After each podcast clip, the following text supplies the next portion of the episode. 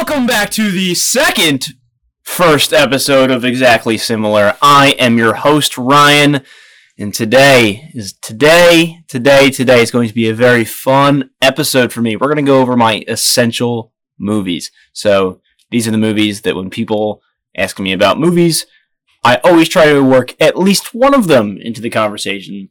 And today you're going to get to hear my favorite essential movies. Now, starting off today, we're going to go with The Room from 2003.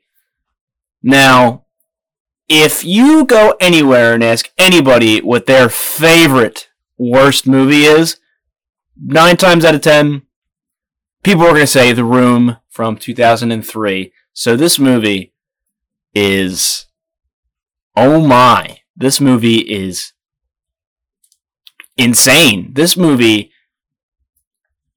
basically had the man who created it, Tommy Wiseau. He had full creative control over it because it was self-funded. You know, this was his movie. He put a lot of his money into it. I'm pretty sure it was only funded by this guy, which is insane. So, yeah. So obviously Tommy Wiseau starred in it. Um, he's had a few of his uh, friends star in it as well, and this movie is just a meme. This movie literally is a meme. Honestly, I didn't know if this movie was supposed to be serious or it was supposed to be like a joke, but apparently it was serious. It was definitely a serious movie. Now, a lot of times when you look at movies that flop, don't do so well, you always wonder was it one of those executives that came in and said, "Oh no, change this because I think it'll sell more tickets, it'll sell more toys, it'll get more tickets to theme parks." Like in Spider-Man 3, when Avi Arad, one of the weirdest men on the planet, added Venom into the movie and it made it terrible. It took away from the creative control of the director Sam Raimi, who wanted to go one way, but the studio came in had it go another way, and that movie turned out to be not so good. Anyway, this is on the opposite spectrum. So, Tommy Wiseau, the creative control of this movie, had full creative control, obviously. So, there was a lot of no there was there wasn't a lot of no's going on during the production of this movie. Clearly, um, as portrayed in the 2017 movie The Disaster Artist, which was a movie about this movie, which, you know, had the two Franco brothers in it. Let me tell you, just the story behind this movie is so strangely heartwarming. Tommy Wiseau, really weird guy. Really, really weird guy. Nobody knows anything about him because he's a liar and doesn't tell anybody the right answers. So nobody knows a thing about this guy. Anyway, this movie just I mean you, you hand you hand the keys to a 5-year-old at this point. I mean, if you're going to look at it critically, this movie has a bunch of nothing going on. The acting is terrible. The um the writing um, it it's given a it's given George Lucas some some. Well, let's just say it makes George Lucas's romantic writing in Attack of the Clones. It makes it look like Oscar-worthy material. Let's just say that this movie has one of the most famous memed lines where it's Tommy Wiseau walking out of a door and it's saying, I did not hit her. I did not. It's bullshit. I did not hit her. Hi, Mark. Like, nobody just writes that sentence. Like, nobody. Like, obviously, that Tommy Wiseau wrote this movie, and his first draft wasn't the final script because there's a lot going on. I mean, like, if you literally watch a, the movie The Disaster Artist, it, it goes, like, completely, completely into detail about how terrible this was. I mean, it's just insane. And somebody who wants to make movies and somebody who wants to be involved in this industry, I look at that and I know that that is not how you do things. It is not how you do things one bit. So, honestly, The Room, no matter how terrible it is, no matter how strangely. Oh, it's just like. It makes my stomach turn thinking about it sometimes, but it's definitely one of my most essential movies just because of the fact that the story behind it is insane and warranted a movie of its own. So, yeah. So, my next movie is Nightcrawler from 2014. This actually is one of my favorite movies of all time, not just one of my essential movies. This movie is just off the walls. Off the walls. So, stars Jake Gyllenhaal. And Jake Gyllenhaal is kind of a bad person, but he also kind of suffers from what it seems to be a mental illness and it is pretty evident by the way he acts. So he is a guy just struggling, looking for work, and you know he happens to end up in the uh, in the realm of like a crime scene photography or whatever you want to call that, like a I guess a crash scene crime reporter and like he's the guy that takes videos up and close of these car wrecks before like the news gets there. This is how the news gets their videos. Like this is how you turn on the morning turn on the morning news and you see like the videos of a tractor trailer turned over and it's like right up next to it. Usually that's from a freelancer, somebody who's going to go there and a news station will pay a few bucks for the footage. And Jake Gyllenhaal enters this world and he kind of goes nuts he goes nuts because he finds success in it. He finds it addicting. It's like a pleasure for him. And honestly, my favorite part about this movie is how Jake Gyllenhaal, instead of adapting to the storylines, starts creating his own storylines, like he's going around causing a crime just to get it on tape.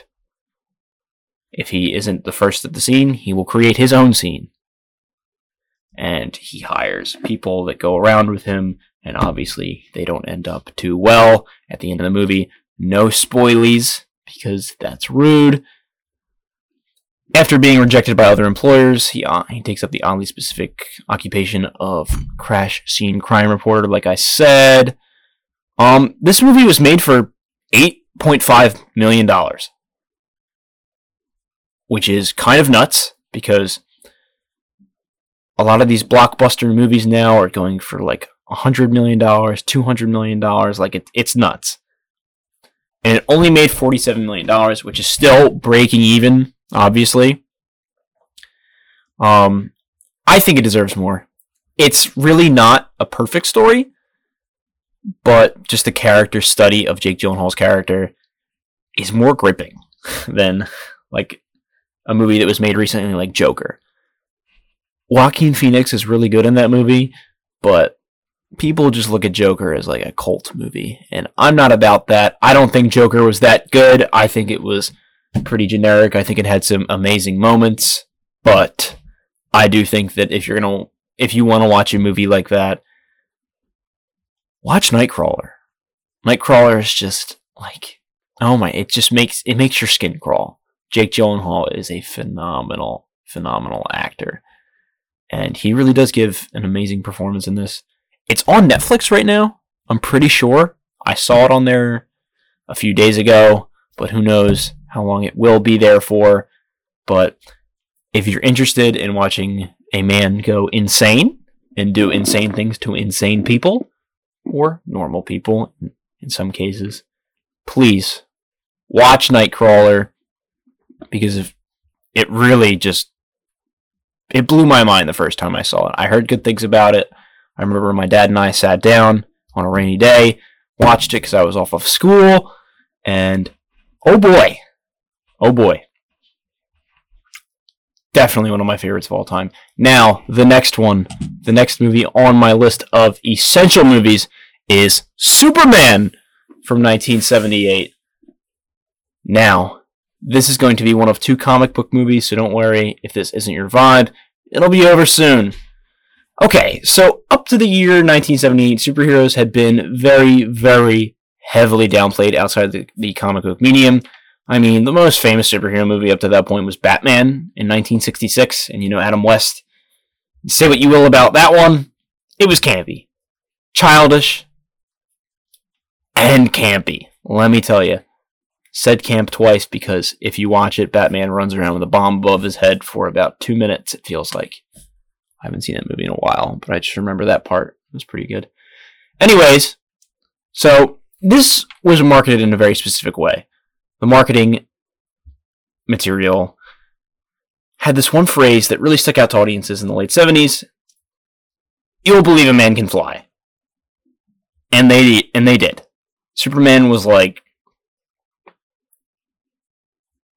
insane. I mean, Superman.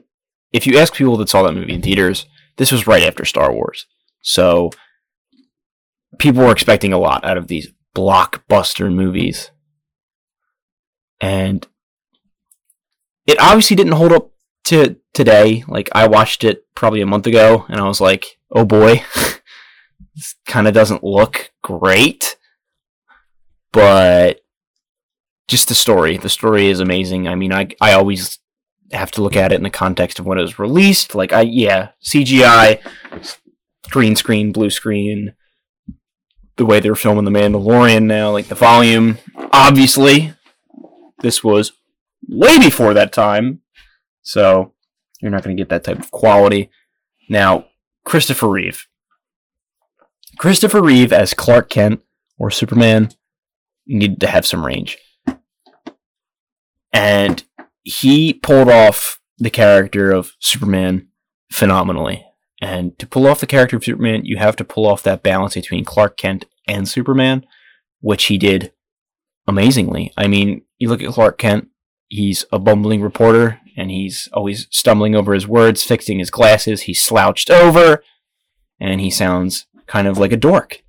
But he's also lovable. And on the other side, we have Superman. Superman is obviously this harrowing figure. He's Superman. I mean, he's a he's you you really can't say other more other than he is Superman. And Christopher Reeve was smart enough as an actor to try and disassociate the two. So as Clark, he made his voice higher pitched, slouched his back, gave himself a little bit of a stutter, and as Superman, he put on a big spot, big smile, stood tall, pushed out, pushed his shoulders out, and had such a strong, deep voice. He sounded natural. He sounded like himself. And Superman was up against Gene Hackman's Lex Luthor. Oh boy. Oh my god. As a kid, I was I loved Lex Luthor watching that movie because he's just such a strange businessman. He oh my god, Lex Luthor in that movie, he's the quintessential bad guy. I mean, he's not the Lex Luthor from the comic books, clearly. Like, he's not this famous businessman. He's just a bad guy who wants to make a lot of money off of real estate. He's a real estate guy, I guess. So that is there. And he isn't bald because Gene Hackman didn't want to shave his head, which is very funny to me. Well, anyway, Superman from 1978 is a movie that has influenced superhero movies forever. I mean, if you don't get Superman, you don't get the Avengers. If you don't get Superman, you don't get The Dark Knight with Christian Bale. You don't get those movies. You don't get Batman from 1989. You don't get you don't you basically don't see superheroes in the mainstream whether that's a good thing or a bad thing i still think it's very essential because obviously we wouldn't have the movies we have today without christopher reeve as superman from 1978 and one of the biggest things that honestly put it on this list for me was the how they handled superman's origin and the fact that I did not like the movie Man of Steel from 2013 because of the fact that the way they handled his origin just didn't sit right with me. So, in the movie Man of Steel 2013, Superman's dad, Jonathan Kent, his Earth father, I guess, his adoptive father, he dies in front of Superman because he doesn't want Superman to use his power because if he does, then everybody's going to be mean to him, I guess. I don't know. Bad motivations for Jonathan Kent, I guess. Anyway, in the 70s, they handled that very differently. It it taught Superman a very very important lesson about being a hero. His dad also dies in front of him in this movie, but from a heart attack, not because he stood in a tornado and didn't want everyone to see Superman use his powers, not like the Man of Steel one. In the 70s, um, he really just learned a very important lesson. Sometimes there are things out of your control, and sometimes you cannot save everybody. Because, I mean, dying from a heart attack unexpectedly is just completely different than not using your powers to run in or fly into a tornado, pull your dad with a broken leg out, and then just pretend like it never happened. Which, by the way, really makes me mad because if you look at it, everybody's running under an underpass. Nobody's really looking at the tornado other than to be afraid of it. Nobody's paying attention to Jonathan Kent because he's just a guy. Not everybody knows each other in Smallville, Kansas. Well, anyway, that's a small little rant because I don't think that was handled very well. I think the fact that Superman's dad had a heart attack in front of him just gave him that lesson of you can't save everybody, and there are some things that are out of your control, which he had to come to terms with, even though he doesn't later in the movie, because Superman in the 1978 movie sees Lois Lane die, and he flies around the Earth the opposite way, which spins it around and makes it go back in time to save Lois Lane for some reason. But again, we have to look at it in the context it came out. This was 1978. This wasn't the super serious, dark and gritty Zack Snyder Man of Steel that we got, which is the realest thing you'll ever see in your life, apparently.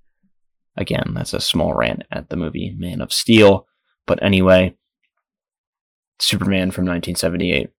Definitely, definitely, definitely one of my essential movies. Now, this next one, very recent, very recent. Um, just about three and a half years ago, this movie came out. It is Baby Driver from 2017. Now, I don't rewatch movies like right after the credits roll, like as soon as it ends. I don't like rewind it to the beginning. But for Baby Driver, I did. I absolutely did. So I was a little late to this one. I watched this movie about a year after it came out when I was in high school. I was sitting there, nothing to do. I threw it on my computer and I watched this movie because I heard so many good things about it and I was not disappointed. This movie has style. This movie has balls. This movie can kill you with subtlety. Ansel Elgort and my personal Hollywood crush, Lily James, play lovers who definitely should not be together. Baby is a driver with a debt to pay to Hollywood's white Bill Cosby. Kevin Spacey. This movie uses visuals to tell a story more than any movie I've ever seen. And that's true. Like, I had to just, every time I rewatch this movie, I'm always looking in the background because there's small details you can catch everywhere. Um, it requires you to keep an eye out in the foreground, the background. There's just too many details to say here. Like, in, like, for instance, in the opening, or one of the opening scenes, Baby is getting coffee and he's walking around, going place to place, and the lyrics of the song are on the walls. Now, I thought this was very obvious, but I talked to at least two people, and they didn't even notice this. I I don't know. I guess it's just I look I, I look for those things in these movies, like because I saw that right away. I saw that. Yeah, I definitely saw that right away. That was one of the things I saw. And I knew the, the lyrics of the song anyway already. The Harlem Shuffle. Not the Harlem Shake. I almost called it the Harlem Shake. But yeah, definitely. So I really suggest watching this and just keeping an eye out. While it shows more than it tells, it also tells in a lot of ways. This movie has a soundtrack that strangely slaps. Like, even if you're not a fan of the type of music, you'll appreciate the way the director incorporates the music into his scenes. My standout scene is towards the end when one of the characters is obviously toying with Baby while singing a Barry White song. Obviously, the song is not supposed to be carrying it, or is not supposed to be carrying a negative and scary tone. The lyrics reflect what Baby is thinking. It's putting it in your face without putting it in your face. It's a little gag, but the song really shows his drive and motivation for his love interest, Deborah. It's just chef's kiss, honestly. This movie really is one of the most stylistic movies I've ever seen. While it's not perfect, the execution of these great ideas just can't go unappreciated. So yeah. Baby Driver 2017. I don't know what streaming platforms it's on, but if you see it and you have not watched it, stop what you're doing, turn on Baby Driver, pay attention because you will not be disappointed. Now, this next one Spider-Man 2 from 2004. So whew, this is the other the last comic book movie on my list. So I'm going to preface this with saying this is my favorite movie of all time. I'm not going to sugarcoat this. I'm probably going to do an episode on this movie later, but for right now, I'm just going to focus on what this movie did for everyone. So, two years prior, Sam Raimi brought comic book to the silver screen, and I'm not exaggerating. That movie is close to a comic as you can get, and it's not like Ang Lee's Hulk from like 2003, I think, or whenever that movie came out, where it frames a movie like a comic book, like a comic book page, and it looks like garbage. And this movie is a perfect follow up to that, anyway. Spider Man 2 is a perfect sequel. Tobey Maguire is perfect for this version of Peter Parker. Say what you will about Tom Holland and Andrew Garfield, they don't work for this version. This one was a very specific type of Spider Man. The movie shows the struggles of balancing the secret identity with the superhero. And, you know, it never works out until it does in the end. Like, you know, your Spider Man 2s, your Superman 2s, all that stuff. This movie is basically just telling everyone or is everyone telling Peter Parker that he sucks and he can't do anything right, which is it just always cracks me up. So he gives up being Spider-Man and watching the city fall apart and the people that he cares for in danger. He decides that Uncle Ben saying with great power comes great responsibility is what really drives him. Without his powers, he runs into a burning building to save a girl from being hurt or killed, which is kind of a little reference nod to the last movie where Spider Man jumps into a burning building, saves some people, and then fights the Green Goblin. So, this coupled with Dr. Octopus coming after the woman he loves makes Peter realize that he cannot let it happen. He just can't sit by. It's just not him. And it's the story of a man who just can't win, overcoming everything and getting the girl, saving the day, swinging into the sunset. Literally. While he doesn't end the movie in a perfect scenario, he knows his place and he's coming to grips that it's okay to love and it's okay to have things to care for. And in the end, it could be what drives him to save the day. It could give him a little extra boost that he needs, and for him to see the lowest of lows and be able to, to find himself and overcome it just makes it one of the greatest comeback stories of all time. Because Spider Man really has a hard time in Spider Man 2.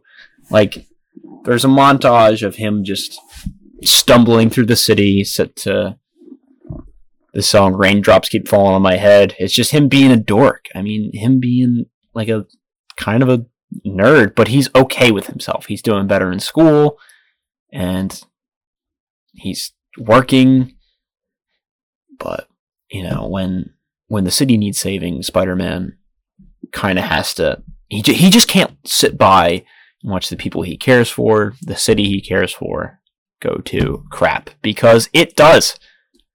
And Peter Parker being able to find that that balance between Spider-Man and Peter Parker it's just like it's just perfect and it is my favorite movie of all time.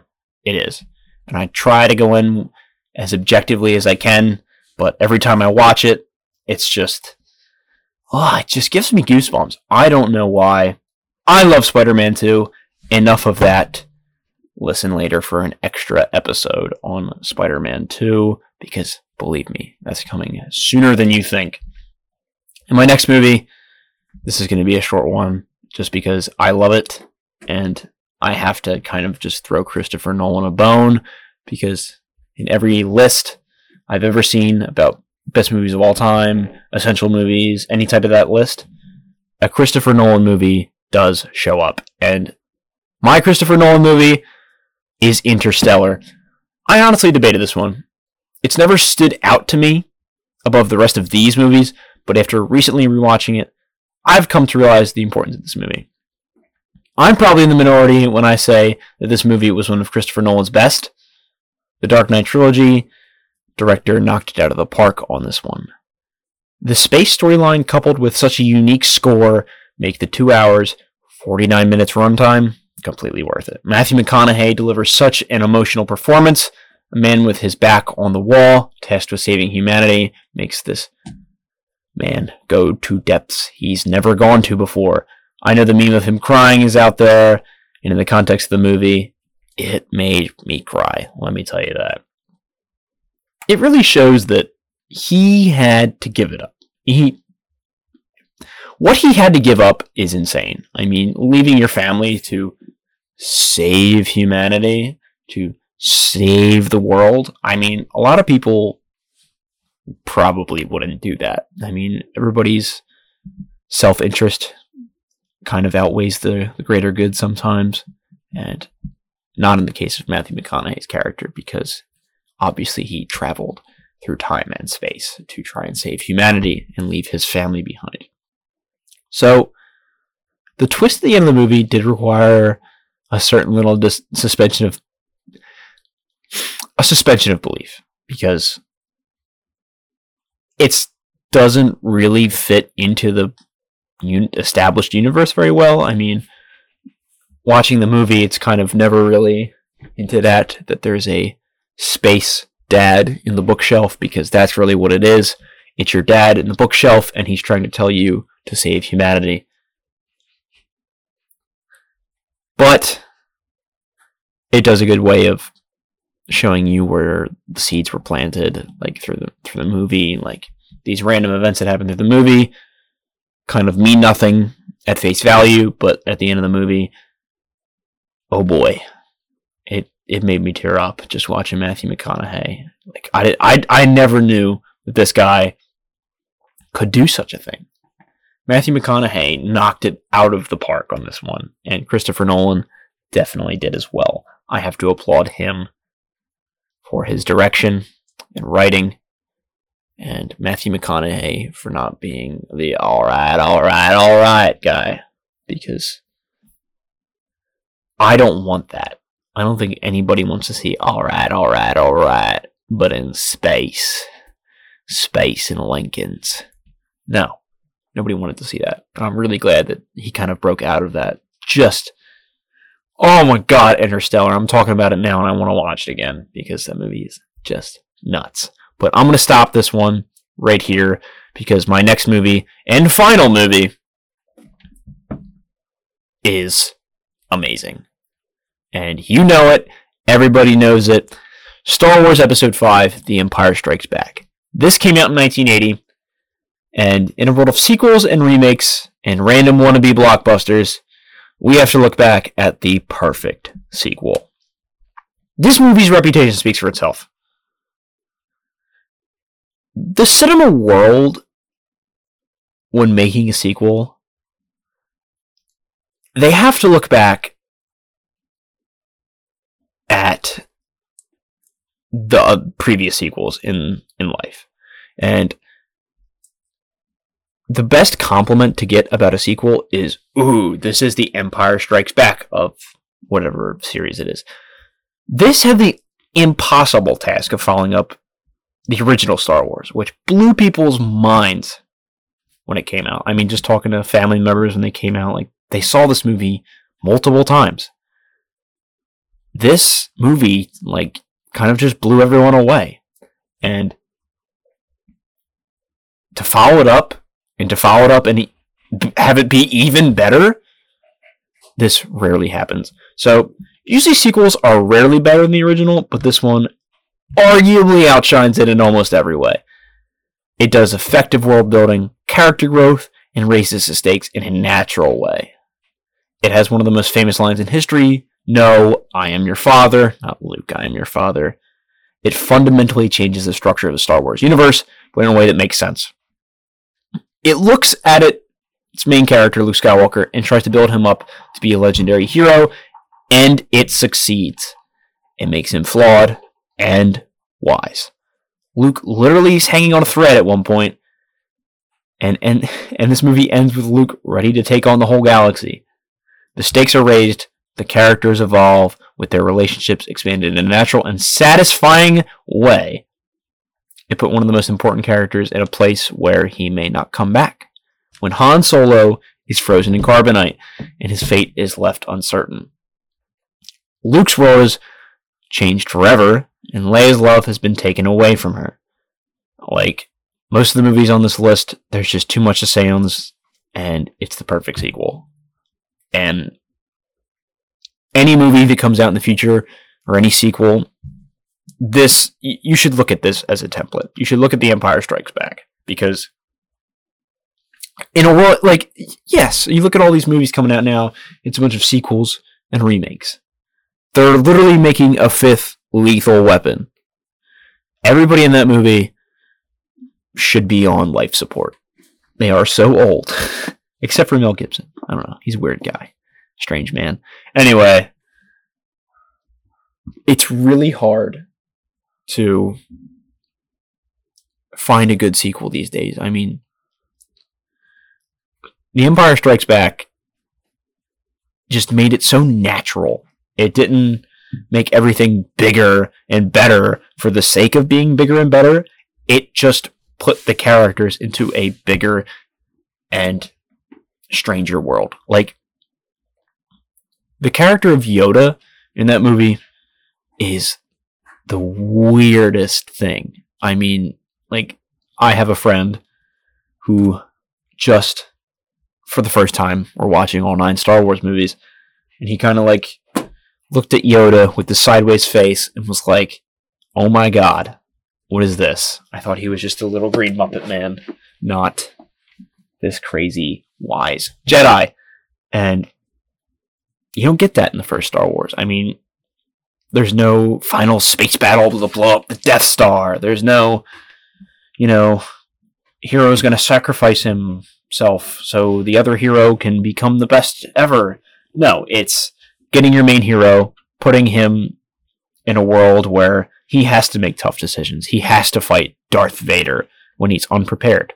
He has to make the wrong decisions, and he pays for them. This movie doesn't end on a high note. I mean, Luke literally just got his hand chopped off. Leia just had to watch Han Solo get frozen in a big block and taken away from her because she's in love with him. Like, but it still ends on this optimistic note where we're going to go get Han Solo back. I'm going to go fight Darth Vader. And it's just the way to do things. I mean, a lot of these sequels will always will always just have it be another adventure. It's never challenging the, the characters. It's never it's never putting them in situations where they should be based on the previous movie. It's always I don't know. It's it's like sequels are getting tired like these days. I genuinely like for instance, Men in Black. Those movies, I love those movies even though 2 and 3 aren't great. I love Men in Black.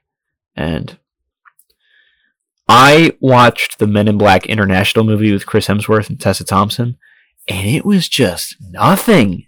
Like it was nothing. It was a series of witty comebacks followed by, "Hey, You remember the first Men in Black or the old Men in Black with Tommy Lee Jones and Will Smith? Remember that movie? Yeah. It was not it wasn't a lot of world changing. It was yeah, they had some good ideas, but it just it just felt bland. And honestly, I don't remember any of the characters' names. I remember the the the gun from the wheel, I think. like it's not memorable and in a world of these like sequels, remakes, like I said, you got you got to have an Empire Strikes Back. You have to not just make it bigger for the sake of being bigger. You have to make it bigger to benefit the story. If it's this, if it's a smaller story, it's okay. It doesn't have to be off the walls crazy just because it's a sequel. It just has to be good. And a lot of people don't realize that lately, and it's a shame. I love The Empire Strikes Back, and it's a shame. It's a shame to see sequels today just disappoint me in so many ways. And I'm not talking about like your Marvel movies where they're making sequels upon sequels upon sequels because that's just a different realm, but something like them remaking Terminator for the millionth time just to milk the money. Or Rambo. Rambo. Rambo came out. I saw it. That movie was so bad. The last one, Rambo Last Blood, I think it's called, or Rambo Old Man. like, you could call it whatever you want, but that movie was just. That movie was basically a, a modern day Steven Seagal movie. You could have put Steven Seagal in that movie, and I would not have noticed. And you could have called it like Bow and Arrow Man.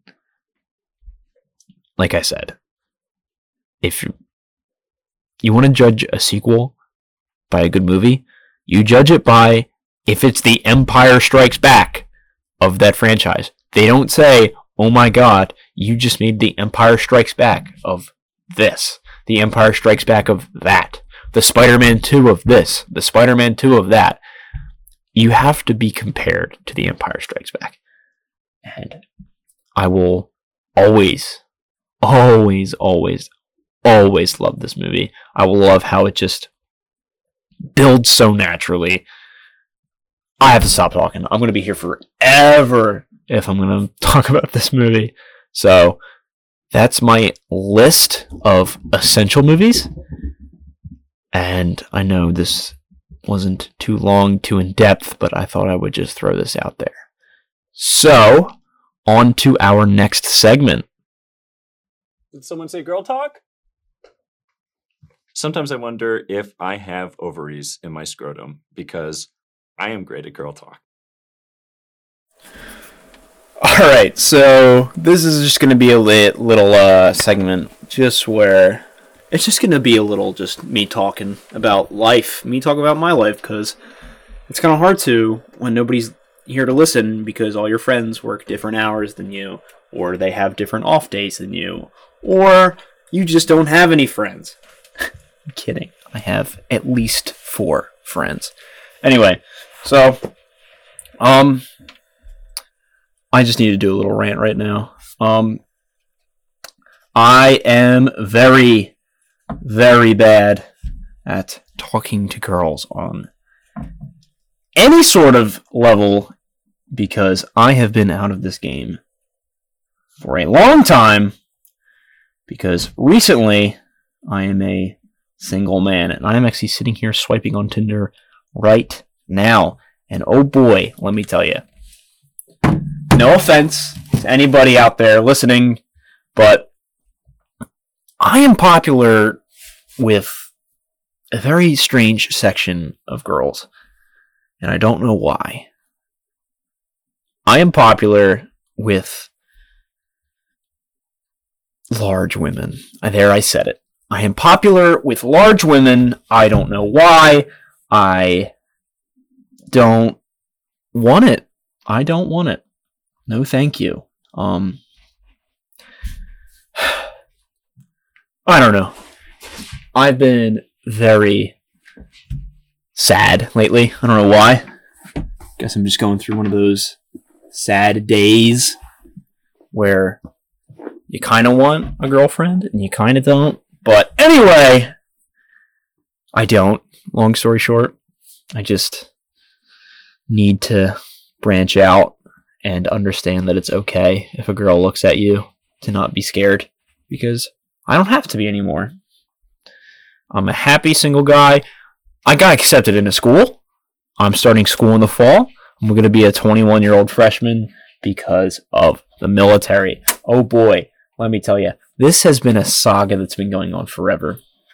So, I have been trying to get my free college from the military, and they have not been very helpful with it. Um, I think because of COVID and because there's been like a change of people who do this job, and I'm new. So it's been a lot of factors. It's not anybody's fault. It's just how things work, unfortunately. Um, I've been waiting two years. Um, I joined the Army, National Guard, to go to school, and for a little bit of I love America, I guess. I don't know.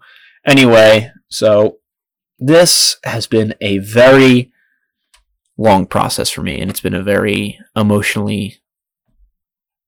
Um, it's been a very emotional for me. Let's just say that I work at an animal shelter right now, and I don't know. I just I would like to be in college right now. Not there. I don't feel good about it. I don't want to end up there for the rest of my life.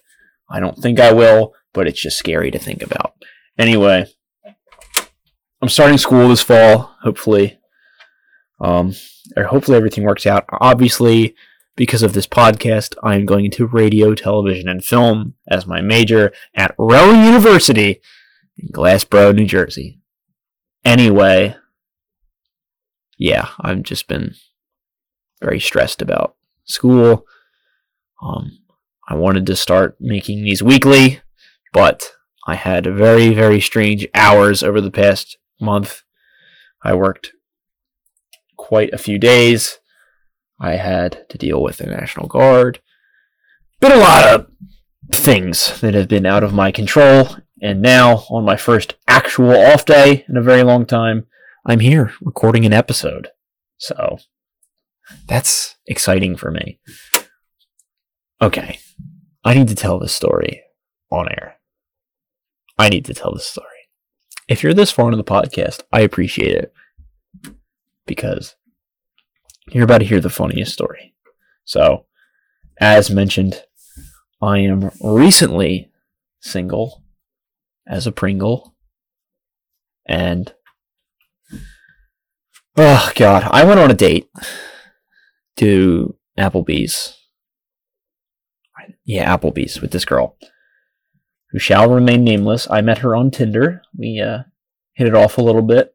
She was kind of kooky, kind of weird. Um, and we went to Applebee's, and within ten minutes, within not within the first conversation we had, um, extraterrestrials were brought up. You know, aliens, people from outer space. Um, that was the weirdest date I've ever been on. And and I've had girls to ask to see my armpits. So let that just sink in for you. Anyway, yeah, it's been very strange these past few days and not looking forward to it. Not looking forward to these weird dates. Um other than that, the date was just pretty pretty normal, but that first conversation kind of just like asking me if I think aliens are real. Like right off the bat, like really, that's what you're going in with. Um, the girl and I have not spoken since our date. Um, she probably blocked me. I don't know. It's I've been on one date since November, and this was very recently. This was maybe three weeks ago, maybe a month ago. Um, I obviously wasn't planning on anything coming out of it.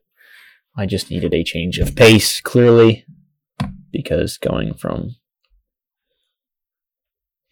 in a relationship for two years, two plus years, to boom, you're alone. Uh, it kind of, I don't know. It just kind of wasn't very. Not to mention that I had bronchitis for two weeks and had to miss work for two weeks, and it was just me and my thoughts in in the basement. Right after I got broken up with, and you know, kind of took a mental hit on me, and that's when I decided decided I'm starting this. So it comes full circle, and doing a lot better mentally now. Actually, I'm really excited. I'm really excited to start school. That's like the whole big thing I've been doing. It's gonna suck being a 21 year old freshman, but I've had a lot of people tell me at least you're going to school, at least you're actually going out there and doing something that you love. And I said, yeah, yeah, I am. I'm doing that. It's making me happy. I hope I don't switch majors because I love this. I hope I don't have like some weird realization that maybe I'm not cut out to be a Quentin Tarantino. Maybe I'm cut out to be an Ang Lee or a Tommy Wiseau. Just a weird guy. I hope not. I really hope not. I love movies. I love this. I love doing this. Anyway, that's been my life recently. Um, this is probably going to happen at the tail end of every episode. Maybe. Depends on if something happens or not. Uh, I like the section is called Girl Talk because I have been told that I'm great at Girl Talk because I'm a good listener and I like talking to people. I like talking to people. And, you know, I hate girl talk too sometimes, though. I've had really awkward girl talk conversations. That's why I'm not friends with a lot of girls.